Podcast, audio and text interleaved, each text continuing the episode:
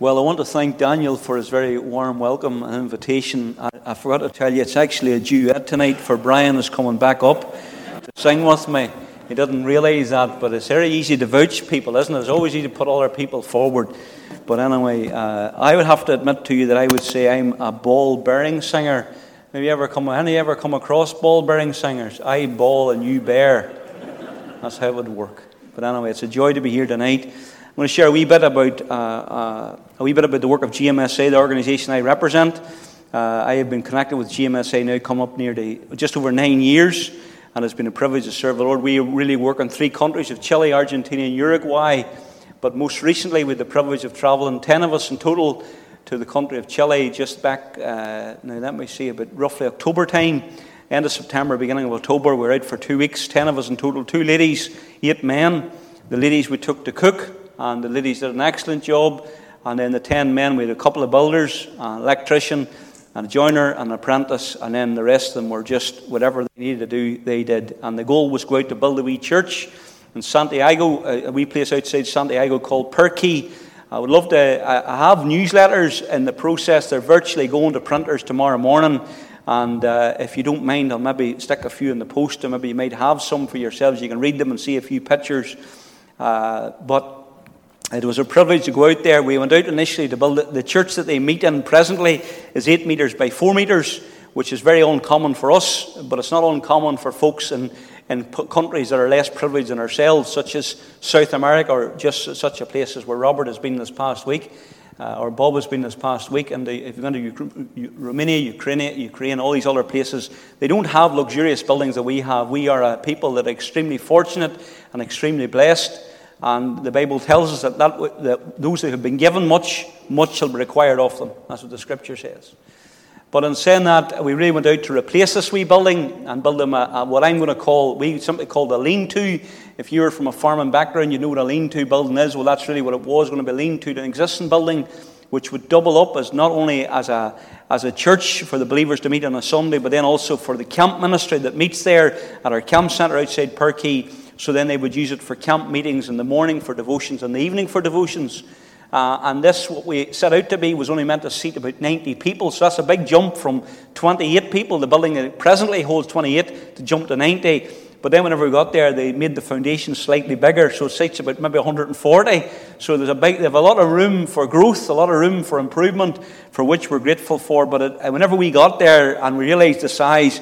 And, and, and my, my builders were chatting between themselves, and they didn't think that we'd get it built.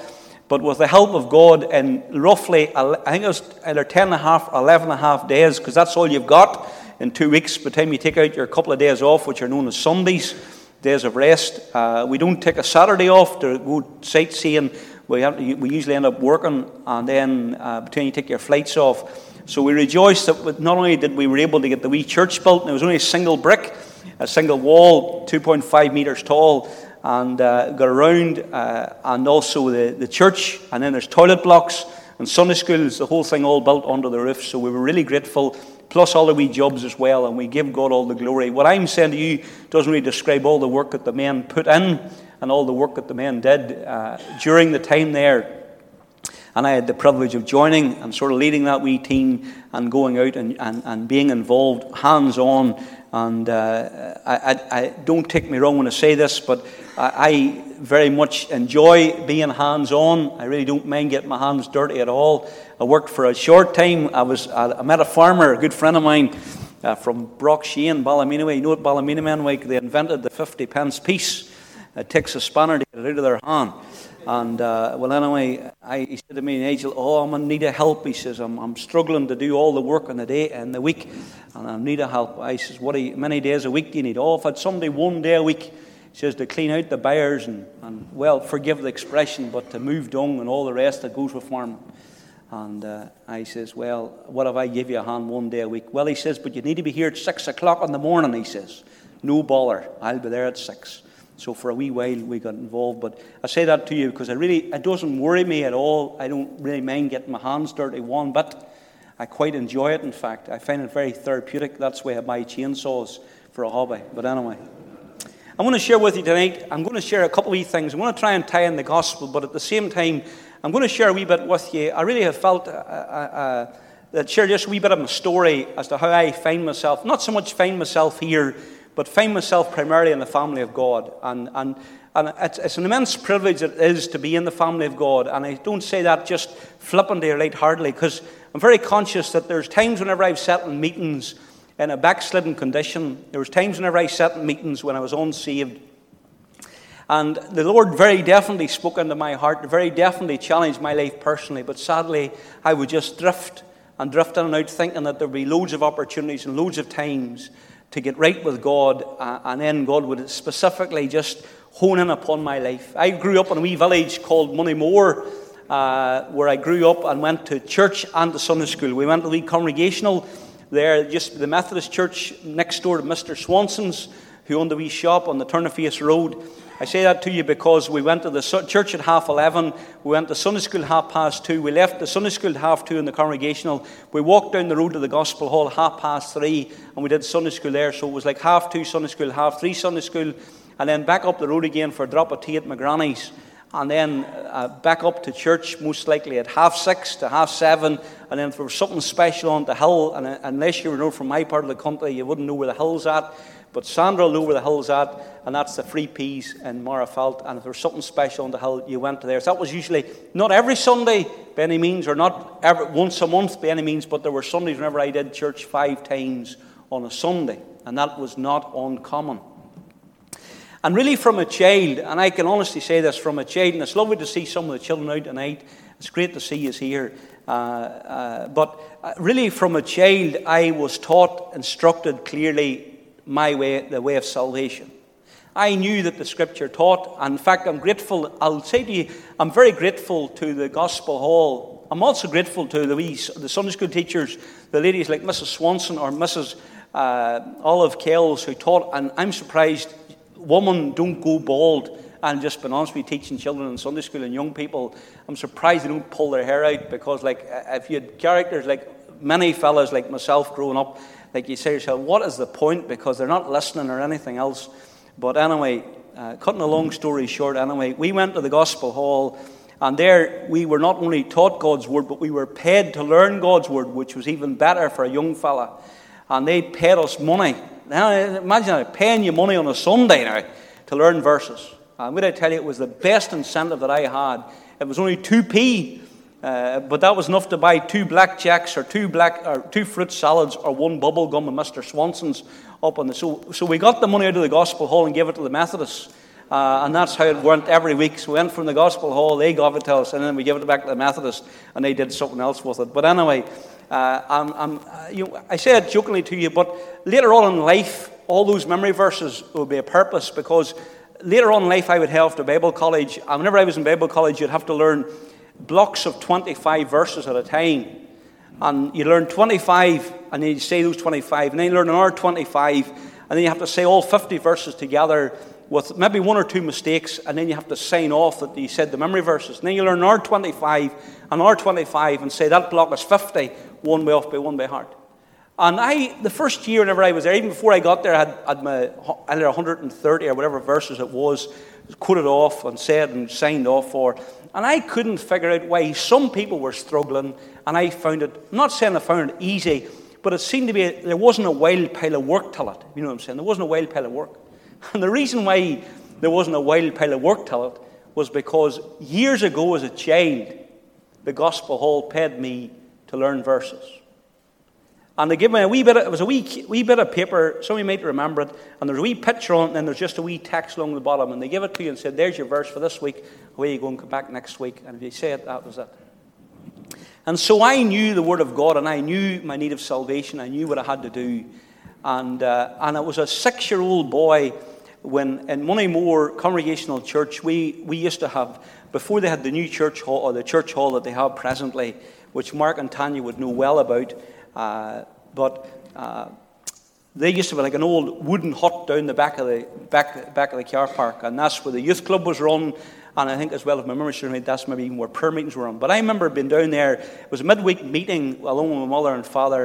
And I remember there was some missionary had spoken that night, and all those, I, I don't remember anything about the missionary said or what the point of the missionary was. But all I remember was come home that night, and I realized that I was on my way to hell as a six-year-old boy.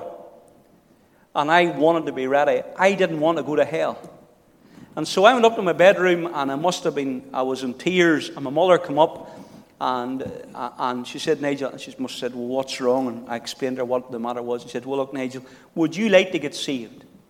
And as a six-year-old boy, my mother led me in a very simple prayer. I don't remember any of the words, but what I do know is that my mother just sat beside me on the bedside, and she bowed her head, and she led me in a very simple prayer, and I called upon the name of the Lord. I had nothing. That's no glamorous or no flashing lights testimony, but I'm going to say this to you folks, that whether, whether if I had been a drunkard in the street, it would have took as much grace to save that drunkard as it took to save this young boy of six years of age. I would sadly, I would go through life, uh, get into teenage years and uh, early adulthood years, and like all young fellows, come sixteen years of age, there's only one thing that they want, and that is a license. Come seventeen, you get a motorbike license. My mom would ban motorbikes from about my house, so I saved my money to buy my very, very first car. It was a Volkswagen Beetle. It cost me a grand total of one hundred thirty quid. Bought it from a wee woman in Magherafelt. She was giving up driving. It was a one point two uh, duck egg blue, and it, and there were seven uh, seven months road tax left on her. So at that time, you claimed back seventy quid because it was ten pound a month. And so that car, then you can work out what that car cost me at full price. And that was my first vehicle. And she did me a power of good, I can tell you. I had some crack in her. In Daddy's Corner, in, in, the, in the dear, Daddy's Corner on a greasy Sunday night. And I'll tell you no more than that, but the back wheel drive was good fun around the corner, as a young fella would do. But anyway, sadly I'm saying that to you, because as I go through childhood, my friend, and in adulthood, my friendships would change. My companions would change. And then those companions would begin to go places that, that I knew I shouldn't be going to. But because that they were going there, why should I not go? Because they were my friends. And where they went, we went. We all went together. And so I started finding myself in, in the Royal Nightclub in Cookstown, and then down to Tracks in Portrush. And, and, and I'm going to say to you folks, you would have thought I was the most happiest person of all those people in that nightclub. I I, I never had a taste for beer or strong drinks or any of those things at all. There was too much fear in my life to go down that route. Fear number one, that that I might hurt my mother. And I'm going to say to you mothers, you don't realize the impact that your life can have on your children. I'm going to say fathers as well, that's the case. But especially for a mother, there's a bond there, there's something there that sticks deep in the heart of a child. Did for me now. And uh, so it, in many ways it kept me away from doing things that my friends were doing. But I remember, although I made it look the most happiest person there, I was the most miserable. And the reason why I was the most miserable was because there was a preacher that preached in a place called Bournemouth in a Baptist church. His name was Francis Dixon. And Francis Dixon said years ago, this long before I even heard the statement read, was he said that the backslider is the most miserable man in all the world, or the most miserable individual in all the world. And the reason why they're the most miserable individual in all the world is because they're they're stuck between one of two worlds. They know that the world has nothing to offer to them, so there's no point in going back to the things of this world. But because of their rebelliousness and their stubbornness, they will not return to the Lord and know the joy and the peace that He has promised for His people. And so because of that, they remain miserable. I wonder tonight, as you sit in the house of God, what is your condition? Like, I was only a young lad, sixteen, seventeen years of age. And I'm going to be honest and say to you, I, you would have thought I was the, the, the center. I would have been like the, the one that clowned about the most and fooled about the most. And people thought, you're the, the happiest of them all. But deep down now, deep down, why was that the case? Because as a young lad, as I trusted Christ, I have no doubt whatsoever the Lord saved me. But sadly, I, I, had, I had neither spent time in His Word. I had neither spent time praying. I had no interest in going to a prayer meeting or Bible study. And I just went to church as and when I had to go. and my heart couldn't be anything else. Years later, I would get married very quickly, but I'm just going to say this to you. Years later, I would get married, and I'd buy, I would, I would, we used to be living in the north of Scotland, and Caris was living in the southwest of England.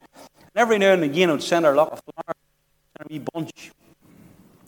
And then I got married, and she said to me one day, she says, oh, Nigel, she says, why do you not send me any more flowers? And I thought, well, sure, if a man marries a woman and she sees him every day, she'd nearly be content. You'd nearly think she's happy, wouldn't you? Like, she's, she's, surely most women don't realise how good a catch that they've got. Isn't that right, men?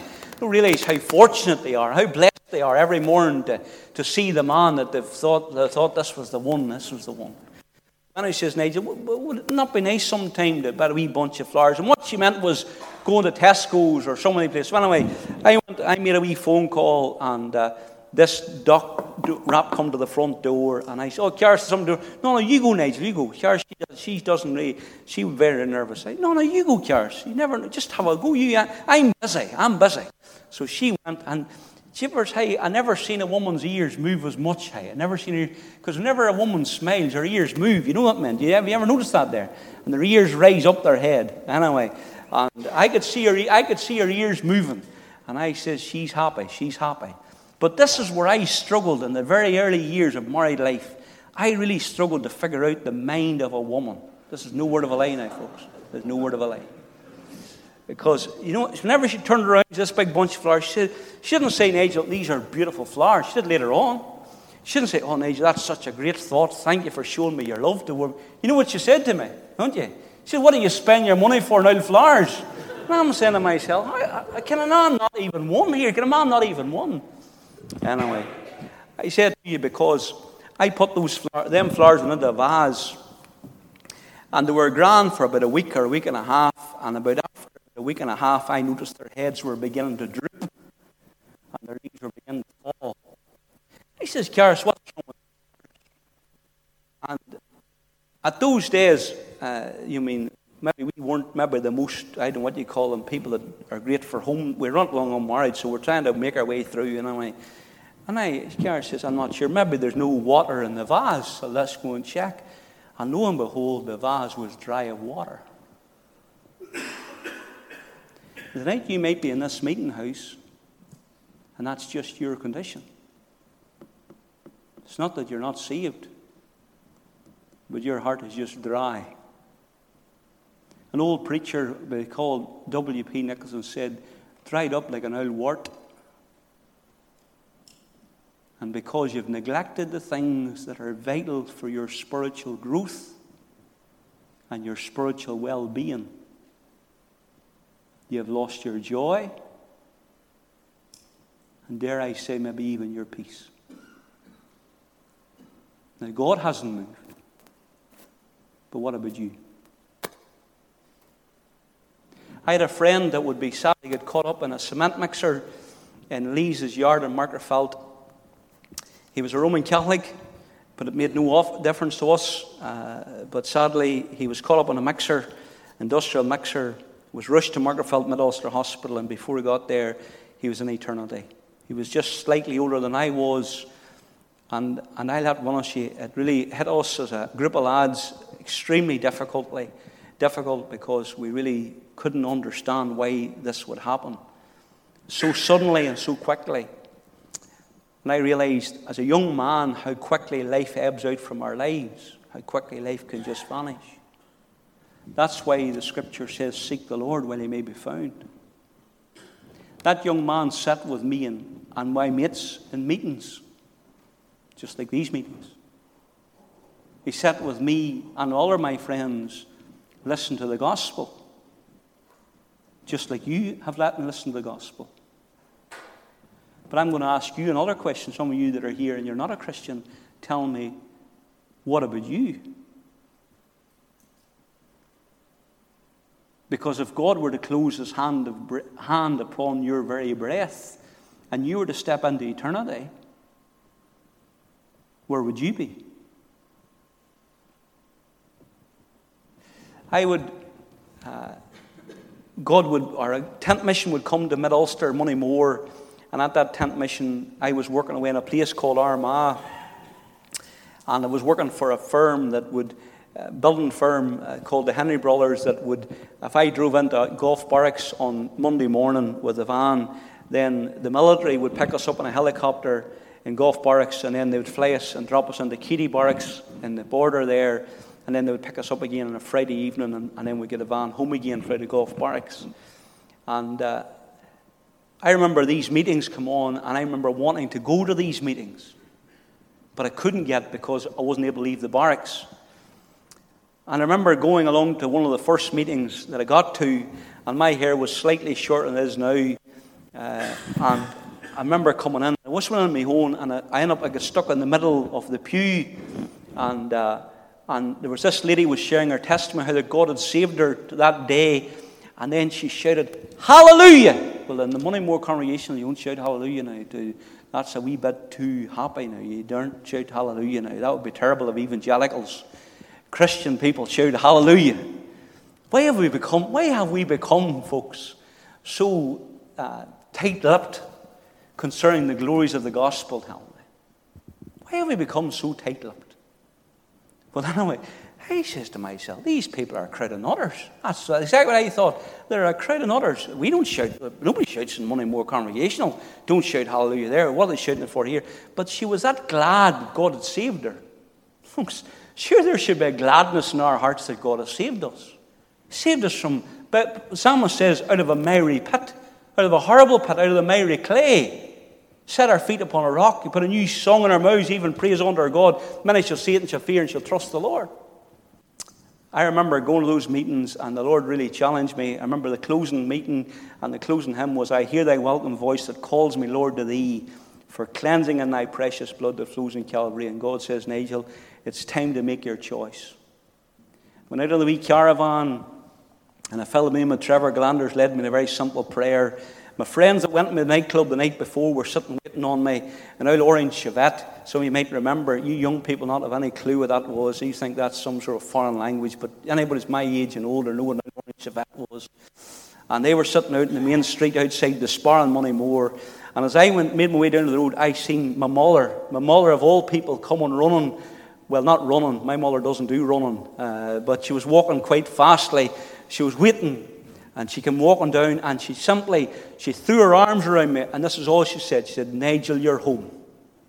Thank God you're home." And I knew exactly what she meant. And there's some of you tonight, maybe you're not, maybe you are young, and some of you are far from being young. Your days of youthfulness is gone. And tonight it's time to come home. Maybe your mother has gone. She's gone on before to a far better city. And you would long that even tonight that she might come and throw her arms around to you if you if you knew that she, you would come home. Well, anyway, I really had, uh, very quickly, because I realized my time was going, and I want to just throw, throw, share a wee thought from God's Word tonight, but I would then really, I left school with no interest, no, I had no interest in school, none whatsoever. I'm a, my, uh, I'm a, Pathetic writer, pathetic reader, just terrible altogether. And that's all just down to pure laziness. Because whenever I went to school, I didn't want to learn. I just didn't want to learn. I left school in fourth year uh, in secondary school, and the best day was the last day, and it was a half day. That's all I can say about school. That's the best thing that happened in Cookstown High School.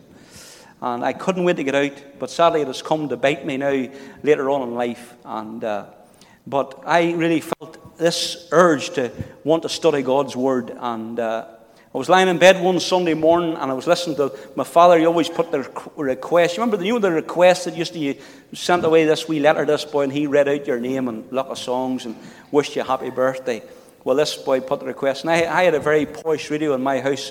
My first wage went out and bought this digital radio, and you hit a button, and the digits ran up to the next station. Like my dad just had the big knob, but I had I had this posh height. It was called a hi-fi in my bedroom, and I had a button, and next thing this boy came on, and he was a preacher from somewhere, and the, and he said the word of God, and he said these words, "Laborers are so few," and those are the words that God called me with.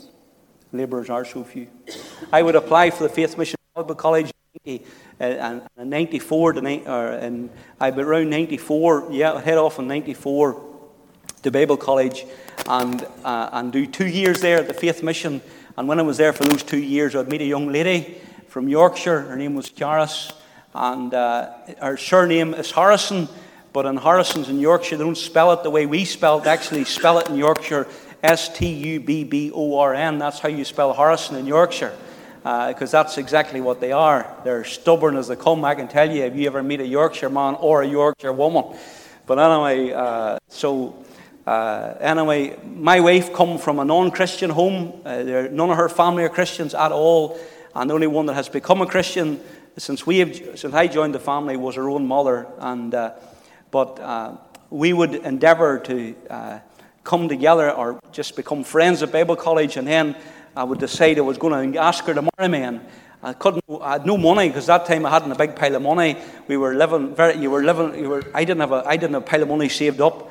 And my dad didn't have any fortune money, so I couldn't go and ask him. So I was just praying about it and asking, Lord, would you guide me? And I said, and one morning my devotions in a wee place called New Biggin by the Sea, inside an old caravan that was sitting beside the side of an old, an old caravan park along the side of England. And there was that many blizzards in one.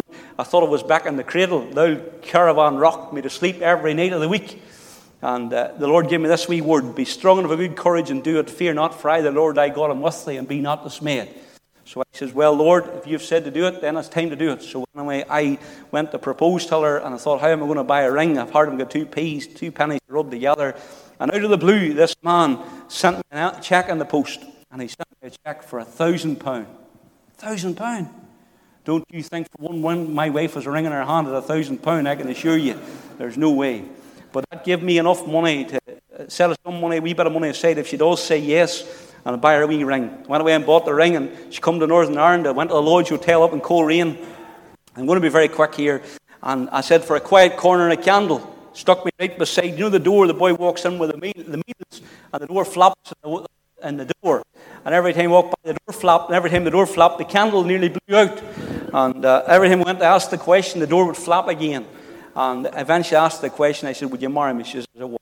And so we endeavoured to set up a big company marriage. And then the first question somebody asked, well, how are you going to pay to get married? My mother-in-law, had, virtually, my mother-in-law was a grafter. And I mean a grafter. But she, people say you work hard, you make money. That's nonsense. That is nonsense. There are a lot of people out there that work hard lives and have hard hardships in lives and work long, hard hours but do not necessarily have loads of money about them. And my mother-in-law was such a woman. So it wasn't the fact that my wife's family was, my wife's parents, her mother, her father passed away. It's not as if she was able to just pay for our wedding. So we knew that God would have to provide. Now I'm going to tell you very quickly how that happened. A man come to me one day and he says, Nigel, he said, or in fact, the man who led my wife to the Lord, his wife said to Caris, we would like to do something for your wedding. She says, what's that? She was a, one of them people that's so seamstress. She said, I would like to make your wedding dress for you. Well, that's We had, Caris had two friends who were unsaved. They said to Caris, we would like to buy your wedding cake for you. Now, that's lovely. That's lovely. Went to look on these wedding cars and these old things, and they were, looked to me like old jalopies, and they were looking at a clean fortune for them. Then a friend of mine had one of these big Mercedes Benz with double glazing and T V screens behind the driver and passenger seat. And he says, I'll drive you to the wedding, uh, the, the, the thing. Great, I says, that's brilliant. And he says, what else is there? What else we... Oh, went looking for a place to eat a bit of grub. They're looking for thirty pounds a head. Hey, your head's cut thirty pounds a head. Some of these people I'm never going to see again in my life. You must be joking. So then I says, I'll give them thirty pounds a head. So I found this wee place, twelve pounds fifty. That's the spot, Caris. That'll do us the very best. And you had a, they were looking money for diluting juice. I says, give them water. Do them all right. And you know, I'm going to tell you, the wee gospel hall my wife grew up in, she's, her, her, their folks, we didn't know anything about this, but these folks in the wee gospel hall said, we're going to open up a wee account, and the account's going to be called Nigel and Caris's wedding account. Do you know something? The day we get married, and the day the bill came in to pay, how much money was in that wee wedding account? The exact money that that wedding reception cost us. The exact money. Then went to this boy, this boy said to me, we were home here in Northern Ireland, this boy said to me, come and see me. I says, great, no bother, we'll come and see. So when I'm sitting in his office anyway, he says, where are you going on your honeymoon? I says, I'm going to take her to the Lake District. We tell you, ever been to the Lake District? Sure, it's beautiful. Great, he says, you know where I was at? I said, haven't a clue. I was in Canada. Well, more purty, more purty, I hope you enjoy it. She's had a great time. She said, it was great. What's your way? Would you be envious of man going away? Would anybody? This is what's wrong with us, folks. We're well envious of people maybe get away further than we get. We nearly have a chip on our shoulder that we have, we're not as well. he says to me, we, I went like, oh, I said, that's great. And you had a good time. Lovely. Well, that's lovely. So where are you going? He says, I'm going to like this. Well, he says, tell you what I'll do to you. There's a phone number, he says, and that's the phone number of a travel agent. And he says, they're going to know you're going to be ringing. You and Caris away and chat about it. You tell them, you work out where you want to go on your honeymoon, and I'll buy the tickets. I said to Caris, if Canada was good for him, it's good for us. Simple as that. And that's where we went to. We went to, to Toronto on our honeymoon. Had no money to pay for the reception, no money for anything, not a, not a penny, folks. I'll tell you this, now, folks, I'm not saying this that you might think that I'm some, this is nothing to do with me now. This is all because of the goodness of God and ever leading me to repentance. This is the goodness of God that brought my wife to repentance. This is how God cares for his people. And I'm sure if you were able to stand here tonight and testify, you would look back over your life. And that's all I'm doing, just taking wee snippets and looking at over my life and saying, this is how God has met our need. I didn't go asking for anything. I didn't go to the man and say, oh, you were in Canada, buy me a ticket to Canada, like take the wife. I never, I've never had to go with Scrounging Bowl anywhere, because you know why? Because I believe that God's work, done God's way, will never lack God's supply. He knows what we need. Went to get measured up for the final measure up for the suits and all, and to, to this day I don't even know if I paid for the suits, but I better not say that publicly, because this place in Coleraine, I think they've gone out of business, but it wasn't due to us. I, I'm nearly sure they're paid for anyway. But it's twenty-five years ago, so there, there's not much hope now. But this woman, she walked up and says, Nigel, this couple walked up and says, Nigel, there's some money, and that's only for your honeymoon. six hundred pounds. At that time, the dollar was two dollars to a pound. That was twelve hundred dollars. And not only did God provide for the wedding, but God provided for the flight to Canada, and he provided the means when we were there. And yet there was many things, folks. I say this to you because whenever we, we, we were one of the first ones around my age group, I didn't know many people had these wedding list things. You know where you, nowadays, like it's all just normal, but we went in this big shop called Debenhams in York, over in England somewhere, and they give you this laser thing, and whatever you want, you just point it at, hit the button, pointer and pointer. Whenever you'd like somebody to buy, you hit this thing, and then there's this big list comes out. So anyway, people from Northern Ireland hadn't a clue what Debenhams was. Not a notion. So they just bought whatever they took a notion of buying. Seven sets of cutlery. That's how many sets of cutlery the wife and me got. Stood up on our wedding day and I said, well, I don't know what I'm going to do with all this seven sets of cutlery. Either I'm going to, God's going to give us a massive big family, or else we're going to be using cutlery to the day we died. Do you know what I'm going to tell you? God didn't give us a family. And I have to say to you folks, maybe it was one of the hardest and most difficult hurdles that my wife and I, maybe more so my wife and more so me now as I'm getting older, that I ever had to face, or that we ever had to face. Because sometimes, folks, life doesn't always work out the way you think it's going to work out. My wife always longed to be a mother, and yet that wasn't to be. And we tried different avenues, and the door just kept closing and closing and closing. And every time it closed, it just seemed to close harder and harder. And it seemed to be one of those pills that seemed extremely hard to swallow. But then God hasn't always promised us uh, beds of roses. And that's why I would say to those of you who are parents to cherish the fact that you have been, even though I'm sure if your son is anything like whenever I was a son growing up, there might be times you might be tempted to pull your hair out and all those other things. Uh, but all I'm going to say to you is that it was one of those situations in our lives where, one of those times in our lives where, where we found it extremely difficult. And I'm not going to say it was days. I'm not even going to say it was weeks. I'm not even going to say it was months. I'm going to say it was years before we really just tried to come to terms. And even there's times to this day where still we struggle with the fact that my name, I will never have the title of father or daddy. And I have now, my sister-in-law now is a granny. And those titles will never be ours. But yet, has God been good? He has been very good. I want to leave with you a wee story about my mother-in-law. Was, uh, she said she was at Church of England. I never knew her to go to church at all. My wife had prayed for her from the day she got saved. So my wife wasn't saved that long till her father was diagnosed with cancer. He passed away very suddenly, and it was a massive, massive thing because my wife and her father were like best friends. Her mother, Margaret, whom I one time was going to buy her an electric chair for Christmas, uh, but somebody thought it was the wrong type of electric chair. Somebody was in the mind that it was going to be a recliner. The one I was buying her was no recliner, I can tell you. And uh, but I had a unique relationship with Margaret. Not that I ever called her mother, but she just took to me from day one. And she just took me into her house as if it was her own. And yet we prayed and we prayed and we prayed on top of all the prayers that Caris had prayed for her mother, uh, all those years that she had prayed, and it seemed to be the more we prayed, it seemed to be the further she got away from the things of God or any interest in the things of God. We'd sit and we'd talk to her. Margaret, is it, do you not know that you need to be saved? Aye, but, but sure, I am a Christian. Sure, I go to church. When, when do you go to church, Margaret? Well, whenever I was younger. Well, well, what is a Christian? I, I, somebody that goes to church. And it's just like as if completely blind spiritually. Cutting a long, cutting a long story short, my mother-in-law was diagnosed with cancer, was rushed into hospital with a perforated bowel and cancer in her bones all through her. And uh, my wife would go over early, and then I would make my way over in holiday time at the Christmas period. In fact, it's just it's seventeen years just past there on the thirty-first of December when she passed away.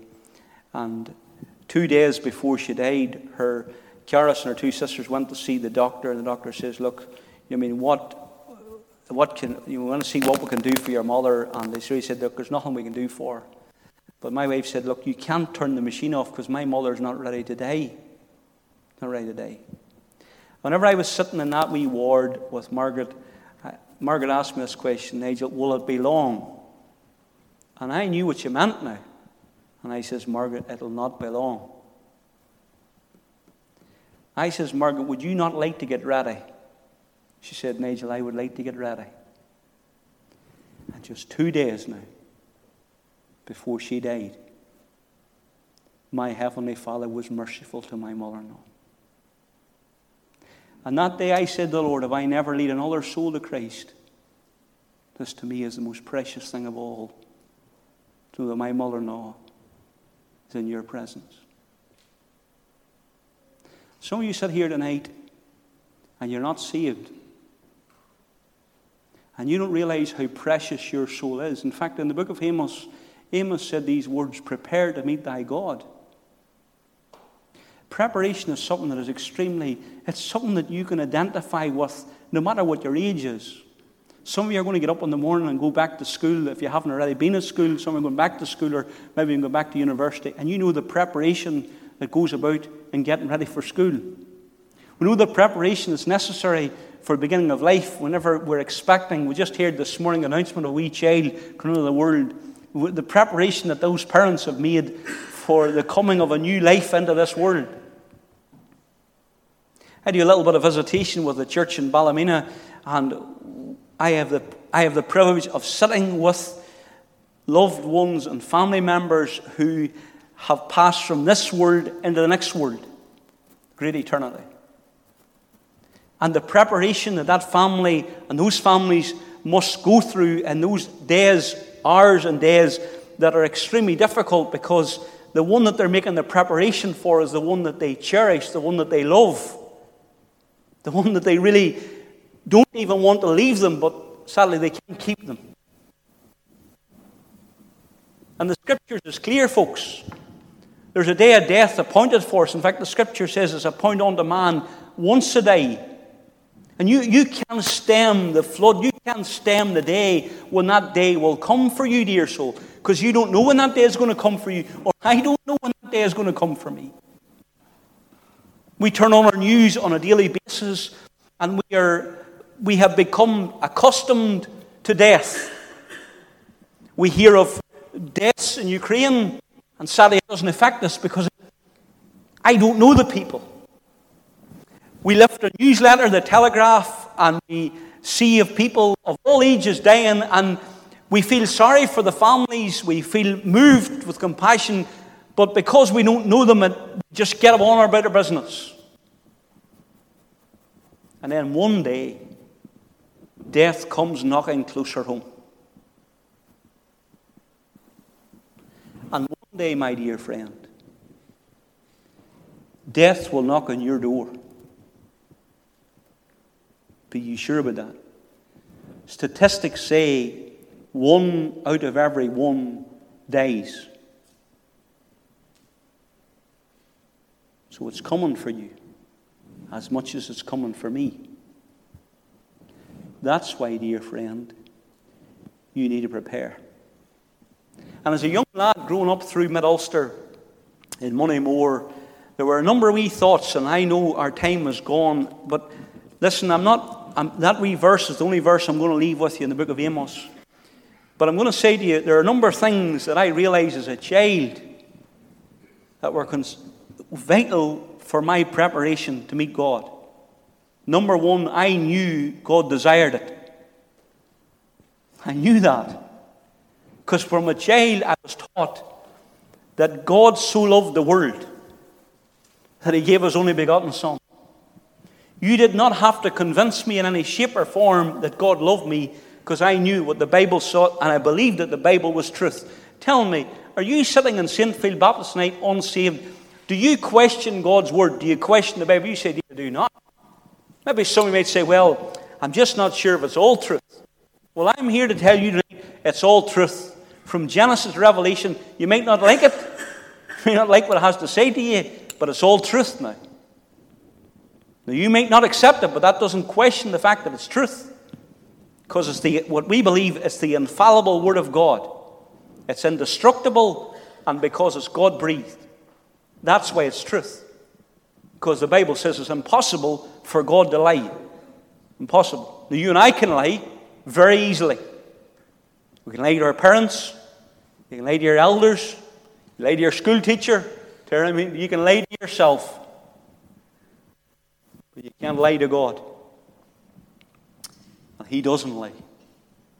And I knew, folks, if I was ever to prepare, number one, I knew that God desired it.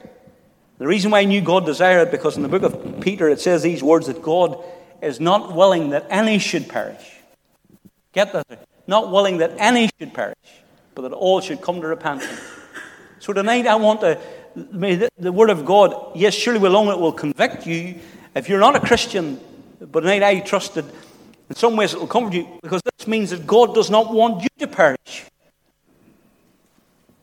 doesn't want you. He has no desire in the death of the wicked. He has no joy in it. But along with you come. And my dear friend, what a better way that you could start twenty twenty-four than in the family of God.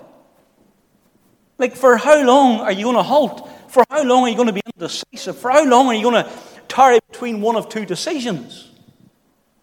You know, this is it. It's, it's not complicated stuff now. I am not. I don't believe myself to be complicated. It's simple. There are two ways. One way is the broad way. The other way is the narrow way. There's two ways now. And you can't be in both ways at one time. I'm heading back to Magherafelt tonight. Well, there's no point in me heading south to try and get up north. You say you're wasting your time. You're never going to get to Tubbermore if you head toward Cork. And never you are. Don't care how good a man you are. You're still you're going to end up in Cork. You're going to have to turn the car. Somewhere along the way, I'm going to have to do an about turn. You know what it's called? It's called repentance. And my dear friend, for you to see a, a change in your life in, in twenty twenty-four, dare I say even tonight, God calls you just as God called me and just as God called every man and woman in this building and every child of God throughout all the world to a place of repentance, because he said, except you repent, you shall all likewise perish. But yet he doesn't want you to perish. He wants you to come. I realized, my dear friends, that God desired it. I realized also through my days in the Gospel Hall that the Bema seat demanded it. You say, well, what, what do you mean by the Bema seat? Well, because the Bible tells us in the day of judgment, there are two judgments, just as there are two roads, so there are two judgments.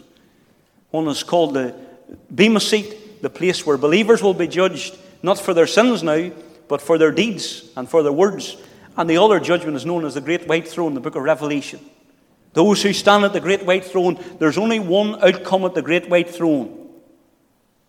And the, the only outcome at the Great White Throne is simply this, my dear friend. It's these words, "Depart from me, accursed, into everlasting fire, prepared for the devil and his angels." Yes, that's very hard. I would remember now, dear friends, in life, time of grace, God called you. And he called you. And he called you. And he called you. And for some reason, you just kept going on thinking, there'd be another time, there's another opportunity. But what if God stopped calling? What if heaven became silent to you? What if you came to Saint Phil Baptist as regularly as you're coming, Sunday after Sunday, both services, both Sunday, and yet it seemed to be that every time you come in, the Word of God seemed to wash off you the way the water walks, washes off a duck?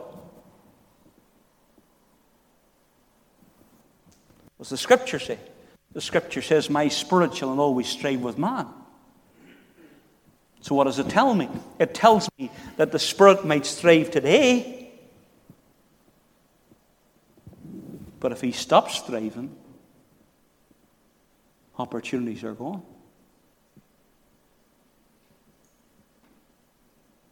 That's why he says, "Today, if you hear his voice, harden not his heart." And I knew that as a child and as a young man, that if I wanted to be at the Bema Seat, that meant at the place where I would be accepted in the presence of God, I must trust Christ. I knew it because he desired it. I knew it because, my dear friends, the Bema Seat demands it. I knew it, thirdly, because Scripture declares it. And, and this is the truth, the wonderful truth about the gospel. God declares it now. He wants you to come. Matthew eleven, "Come unto me, all ye that labour and are heavy laden, and I will give you rest. Take my yoke upon me and learn me, for my yoke is easy and my burden is light." Listen to what he, uh, uh, John, and Jesus said in John three, he said, "Except a man is born again, he cannot see the kingdom of God." Listen, our time is gone. But I knew this great truth, not just because of what we stated here already uh, in this particular portion of Scripture in preparation, not only because God desired it and the Bema Seat demanded it and Scripture declared it, but I knew it because my soul needed it. And my dear friend, your soul needs it tonight. I have sat in many hospitals and watched doctors and surgeons from a distance. I really don't know any doctors or surgeons, well, surgeons especially. But if you knew a surgeon, you might ask him some very important questions, like if he was somebody who was very, very much into surgery, you might say, "Well, what's it like to hold the human heart in your hands?"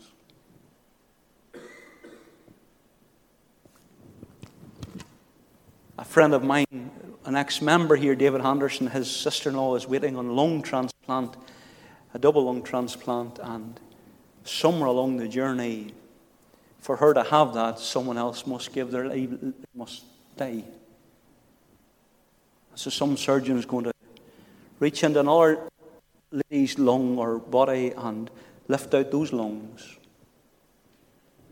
and place them into her body. It's a lung transplant. Surgeons can work with kidneys and all these different things. But there's one thing a surgeon or the human eye will never see, or a surgeon will never find, and it's called the human soul.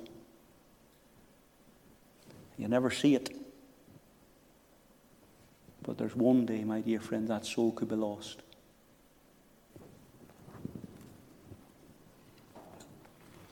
And the reason why there are gospel meetings on a Sunday evening in Saint Phil Baptist Church is that you would be wise. The scripture says it is time to seek the Lord. Not tomorrow, but today, right now. It is time to seek the Lord. Tell me, what about you this evening? Would you not like to seek Him? You say, I know I'm a sinner. That's a good start. You know, there's a Savior. I do. You know, they come to save you. I do. Then, my dear friend, what are you waiting on? Because salvation, and knowing salvation for yourself personally, is acknowledging you're a sinner and being willing to repent of it, realizing that Christ, when He died on the cross, He died for your sin, and in simple faith, you take Him, ask Him to be your Savior, and take Him to be your Lord. And you can do that tonight now, my dear friend. Or else what you can do is when those doors open, and the outer doors open, you just get up, you just make your way out, and get in your car, and you just think, maybe another time, maybe another day, maybe another opportunity. But what if this time is your last? The prophet said, prepare to meet your God. Let's just bow for a word of prayer. We're not going to sing tonight. Our time is gone. We're going to just bow for a word of prayer. And I'm going to say this to you now. I would like to think that I was approachable. If you would like to talk to me, or dare I say, maybe some of the elders here at Saint Phil, that you would know better than me, and I'm going to say, you know, you make a point of going to talk to them tonight if you know that you're not ready. But we're here, and if we can help you, we want to help you. But don't be foolish. Don't just keep going on carelessly, thinking, someday I'll sort it out. Someday is today, my dear friend. And tomorrow never comes. Our Heavenly Father, we bring this service to a close this evening, and we're grateful for help and for your presence with us throughout this day. We're grateful, Lord, for this first Sunday of a new year when we have been consciously aware that God has been with us. And Lord, we're humbled by that fact today. We are greatly humbled. We're humbled to think that the God of heaven, our Maker, our Creator, our Sustainer, has been pleased to, to, to, to be one of our number, and that we have experienced your presence with us. We would long tonight, Lord, we believe that you're also not only a God who is with us, but a God who is speaking. And you've spoken to us as your people, and Lord, you've spoken to the unsaved. And we would long tonight, Lord, that some soul would be wise and would call upon your name.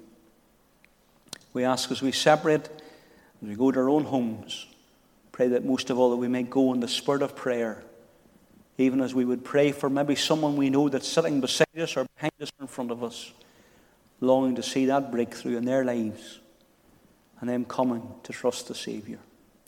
So, Father, accept our thanks now as we enter into a new week, uncertain of what it holds for any one of us. But we thank you, when we're your children, nothing, absolutely nothing, is going to happen by chance, because you're in control of all things, and we can trust you. We commit ourselves to you in Jesus' name. Amen. Folks, the Lord bless you. Thank you for your time and your patience. It's been a privilege with you tonight.